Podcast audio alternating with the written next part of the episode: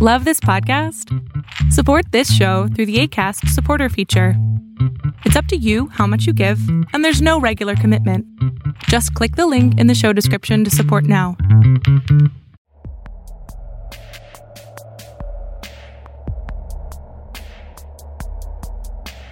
Hello, and welcome to the Outsider Art Podcast, Episode fourteen, Carlo Zinelli. Before we start this episode, I have to do a bit of housekeeping. Firstly, I have a correction from Episode thirteen on Minnie Evans. I've been looking forward to the day that someone sent me a correction. It feels like a podcast, a rite of passage type thing.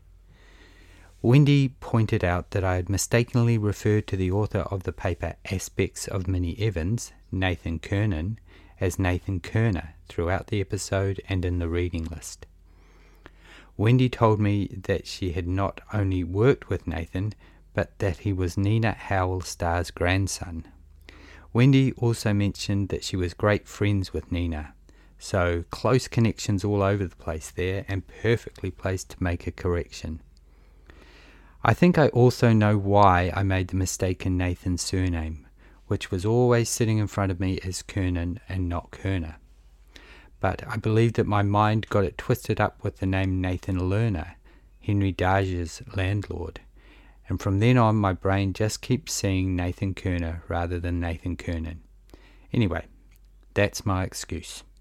Apologies to Nathan for getting his name wrong. I have amended the episode audio, so hopefully any new downloads will have the correct name, and I've adjusted the reading list on the podcast website.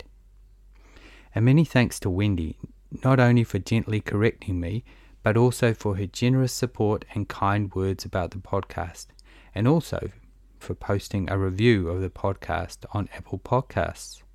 I now have two reviews, which is exciting. And not only because they are positive and are augmented with five stars, which helps, but it's just nice to get some engagement. So thanks to those of you who have reviewed, rated, and sent me messages about the show. I really appreciate it. Secondly, I'd like to thank Francesco at Five Continents Editions Publishing for helping me out with this episode on Carlo Zinelli by providing me with a copy of their stunning book, Carlo Zinelli, Recto Verso. It not only contains a wealth of information and commentary on Carlo and his work, but it is full of beautiful reproductions from the Compagnie de l'Art Brut's extensive collection of Carlo's art, as well as some wonderful photographs. I've been salivating over Five Continents Editions' catalogue of books, including many relating to outsider art and Art Brut, as well as an extensive selection of other art-related titles. You can find them at five continents editions dot com. That's the word five continents editions, all one word, dot com. So please check them out and get a bit of what you fancy. Okay, now that I've done my first proper podcaster opening spiel, it's time to get on with the episode. And it's one that I've been looking forward to doing since I started this podcast.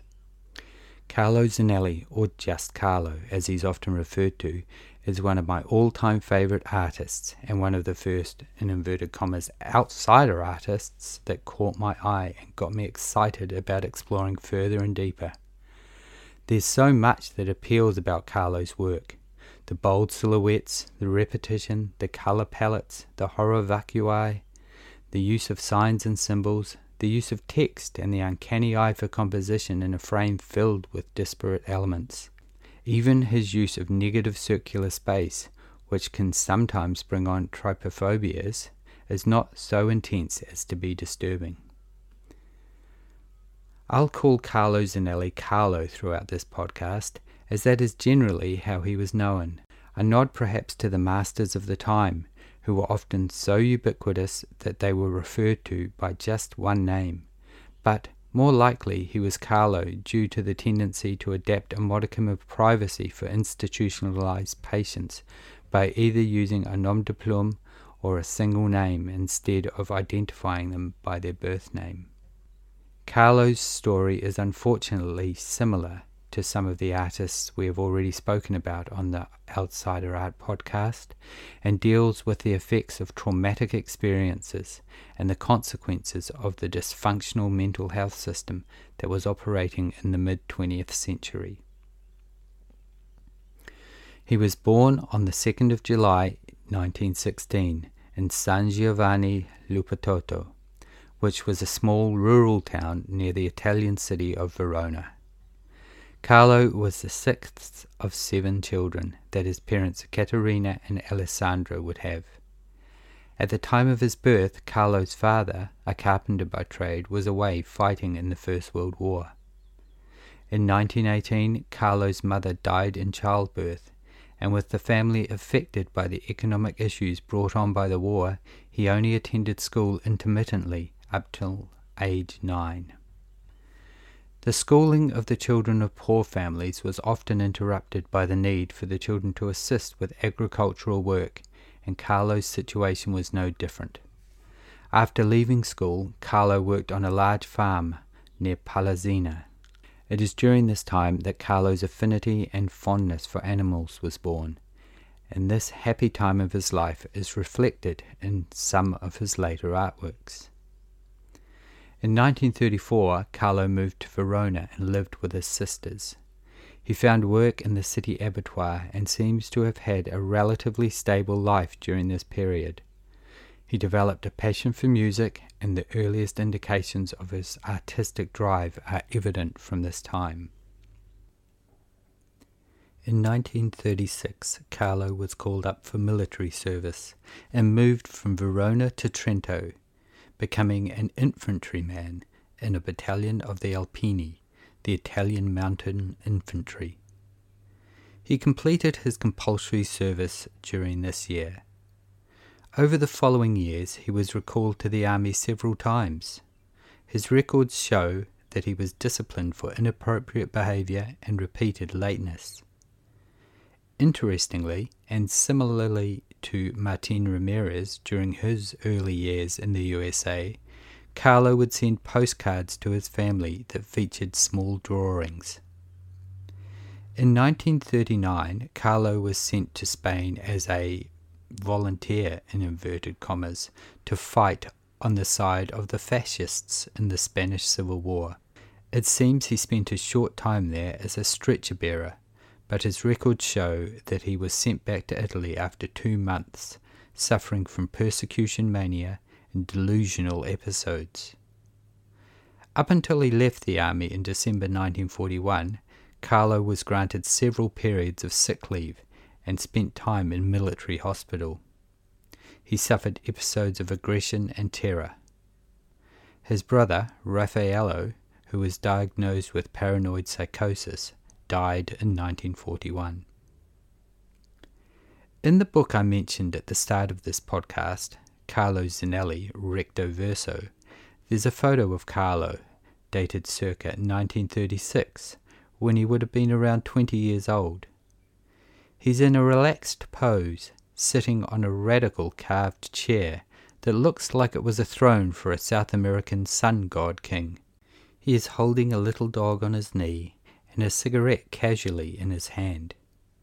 He looks every bit the man about town, self-assured, smart, and staring straight at the camera. Over the following ten years, his life would fall apart. Firstly, during his time spent in and out of the army, and then during the years of World War Two, as he tried to reintegrate into society in Verona. In Recto Verso, they summarise this time between nineteen forty-one and nineteen forty-seven. Quote, Carlo tries to return to civilian life and work. He resumes work at the Verona abattoir, and for a while lives by selling cigarettes on the black market, but his mental state is deteriorating. His delusional episodes, in which traumatic memories of the Spanish Civil War combine with anxiety caused by the current global conflict, cause him to become increasingly isolated. He is hospitalized several times, undergoing electroconvulsive therapy and treatment with insulin. He spends periods living in his father's house with his sisters, who witness his fits of delusion and aggression, occasionally interspersed with periods of lucidity. These years are also marked by a pathological attachment to his dog and interest in music." End quote.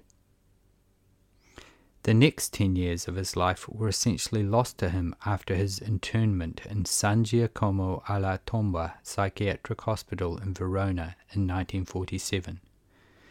He was diagnosed with paranoid schizophrenia. Eventually he would stop communicating intelligibly, talking to himself incoherently.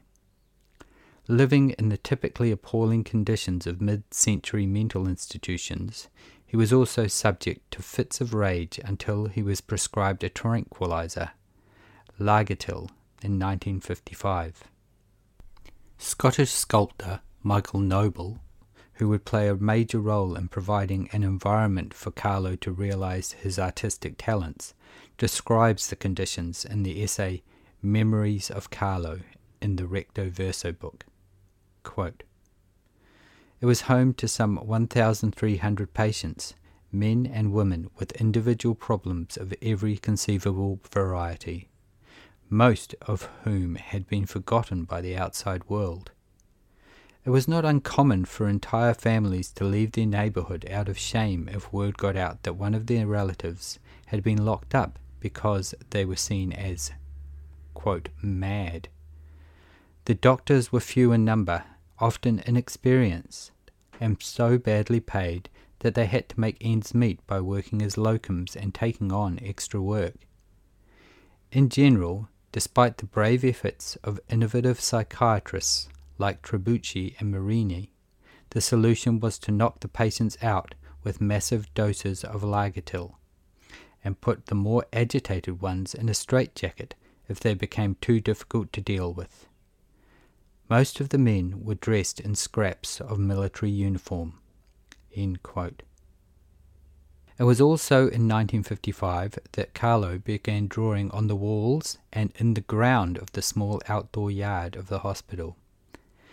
That same year a drawing teacher was hired, and Carlo attended a few lessons, but the formal academic training style caused him to stop. In nineteen fifty-six, the aforementioned Michael Noble married Ida Borletti, and they settled in a villa on Lake Garda, close to Verona. In nineteen fifty-seven, Noble was either introduced to or was an outpatient of Professor Cherubino Trabucchi at the San Giacomo Hospital. Trabucchi told him about the failed experiment at art therapy they had tried and introduced Noble to Doctor Mario Marini, as Noble wished to try a new approach to engage the patients with artistic expression.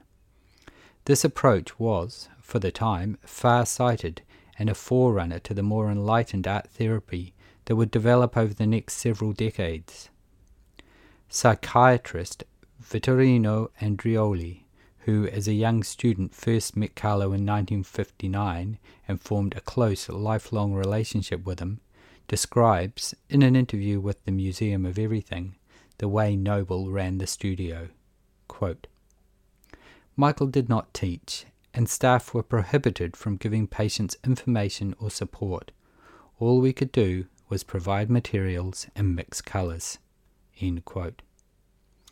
Noble provided paper, gouache, brushes, charcoal and pencils. The hospital provided a room and nurse Mario Mingali, who a few weeks later brought Carlo to the studio. Noble describes Carlo's awakening.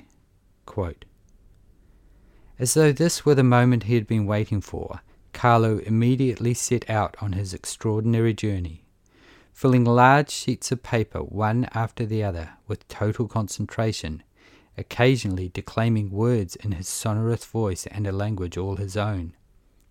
He seemed happy and peaceful, aside from very occasional outbursts when he was exasperated by unwanted interruptions that he regarded as interference. As a result, Mingali always made sure that no one disturbed him, and gradually, as though a knot had been untied, Carlo began to allow himself a pause when he would smile, hum, and joke in dialect with Mingali, before turning serious once more and taking up his brush. The studio was open Monday to Friday, eight till eleven thirty a m and one to five p m, and also on Saturday mornings. Carlo kept a jealous watch over his brushes. No one could touch them, and he used them all down to the last hair. Sometimes, when he was inspired to paint on the back of the sheets of paper, Mingali tried to give him two sheets lightly glued together. But it was no good. His refusal was polite, but categorical. End quote. Painting on both sides of a sheet of paper is common with Carlo's work, and something he did systematically from nineteen sixty-two onwards, hence the recto verso title of the Five Continents Editions book. A purpose-built atelier, funded by Ida Borletti, was constructed on the grounds of the hospital, and in November nineteen fifty-seven the first exhibition of the San Giacomo artists was held at La Corniche Gallery in Verona. The catalogue for the exhibition, written by Dino Buzzati, is titled They Are Real Artists. The show received positive reviews in newspapers and magazines, but similar to the reviews of Martin Ramirez's work, the nomenclature used to describe the artists was archaic. Noble even sent out letters to various publications to this effect. Quote, "We've noticed the interest your newspaper has shown in the recent exhibitions in Verona, Milan and Rome presenting the works of people interned in our psychiatric hospital. We should have very much liked to have them read the articles you wrote about them, as we believe that the fact of recognizing the importance of their works increases the curative value of this activity. However, in most cases, this was not possible, as the words madmen, crazy, insane, and worse still, nutters, continually appeared in the titles or in the text. You undoubtedly know that modern psychiatry long ago ceased to consider mental patients in this way." End quote. Over the next few years, Noble and Borletti organised regular excursions for the artist patients, including to their property on Lake Garda and to the studio of their friend ceramicist Pino Castagna. Andreoli, after first meeting Carlo in nineteen fifty-nine, became more involved with him, taking him on excursions, including visiting the exhibition Art e Psicoterapia at the Palazzo Forti in Verona, which presented works of art brut, notably those of Alois and Adolf Wölfli. He also began writing about Carlo's work and would eventually complete his doctoral thesis on the same subject in nineteen sixty-four. In nineteen sixty-three, Andreoli travelled to Paris and met with Jean Dubuffet and André Breton. Dubuffet, who was already familiar with Carlo's works, appeared to have harboured a long-standing difficulty reconciling the genesis of Carlo's art through the hospital studio setup with his dogmatic interpretation of what was pure art brut.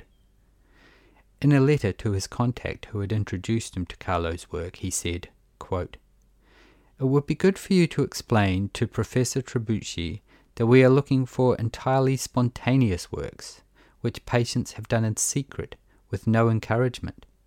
In the hospitals of every country these days, there are studios where they do what is called art therapy. The patients are given paper and colours and invited to do some drawing. This output is of no interest whatsoever to us. What we are looking for are patients who fill notebooks alone and in secret, with small pencil drawings that they hide under the mattress, or make little objects with string and any materials that come to hand, and who are so fascinated by this activity that they go on to spend all their time on it, and this work becomes their reason for living." End quote. However, perhaps with the encouragement of André Breton, Dubuffet agreed to purchase some of Carlo's work for the Compagnie de l'Art Brut collection. He would, despite his misgivings, go on to publish Andreoli's writings on Carlo, add many more works to the collection, and exhibit them. It would seem that ultimately the power of the work overcame the strict application of the art brut dogma. The Collection de l'Art Brut in Lausanne holds ninety-nine pieces of Carlo's, totaling one hundred sixty-five works, taking into account the recto verso of many of them. It is estimated that Carlo's body of work includes at least nineteen hundred paintings and a few sculptures, although I have seen numbers up around three thousand as well. Carlo continued working throughout the nineteen sixties, and in nineteen sixty-four, Michael Noble left and Andreoli took over managing the studio. In nineteen sixty-nine, the San Giacomo Hospital was demolished and Carlo was moved to a hospital in Mazzana, a suburb of Verona. It took a few months for an art studio to be set up, and Carlo, disturbed by these changes, would only sporadically attend the new studio. His output diminished over the following years. Between nineteen seventy-one and nineteen seventy-three, Carlo suffered from chronic bronchitis and lived with his brothers. He passed away January twenty-seventh, nineteen seventy-four, from tuberculosis at the Chivio Sanatorium. Carlo's work has been exhibited throughout the world. The Fondazione Culturale Carlo Zinelli, which was established in nineteen ninety-seven, estimates that nearly one hundred thirty events, both monographic and group shows, have featured his work. Daniel Baumann, in an interview with the Museum of Everything, says of his first encounter with Carlo's work, quote, "I was struck by the figures, the colours, the rhythm, the way Zinelli organised his page, how he lined up the same figures again and again, like stamps or words. They seemed like songs, visual poems." End quote. Despite the bold graphic style that he maintained throughout most of his work, and the fact that you can instantly recognise a Carlo painting in much the same way that you can with work by Wölfli, Ramirez or Darger, he undoubtedly evolved as an artist throughout the years that he was working, as Anik Zanzi in the book Recto Verso explains. Quote, "Carlo's doctor, Andreoli, was the first to effect a systematic analysis of the artist's oeuvre. In the nineteen sixties, Andreoli divided Carlo's output into three successive periods according to differences he identified in the subjects, composition, use of colour and painting style. To these we can add a fourth comprising the last paintings made after Carlo's transfer to Mazzana, another hospital in the Verona region, in nineteen sixty-nine.